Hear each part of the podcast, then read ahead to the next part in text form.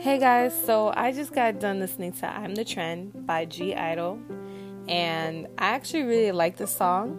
I really like the middle toward the end because the beat starts to slow down a little bit, and then I really got to hear the instruments that they used. I really like when the girl goes, Senorita! I was like, oh my gosh, she did not do that.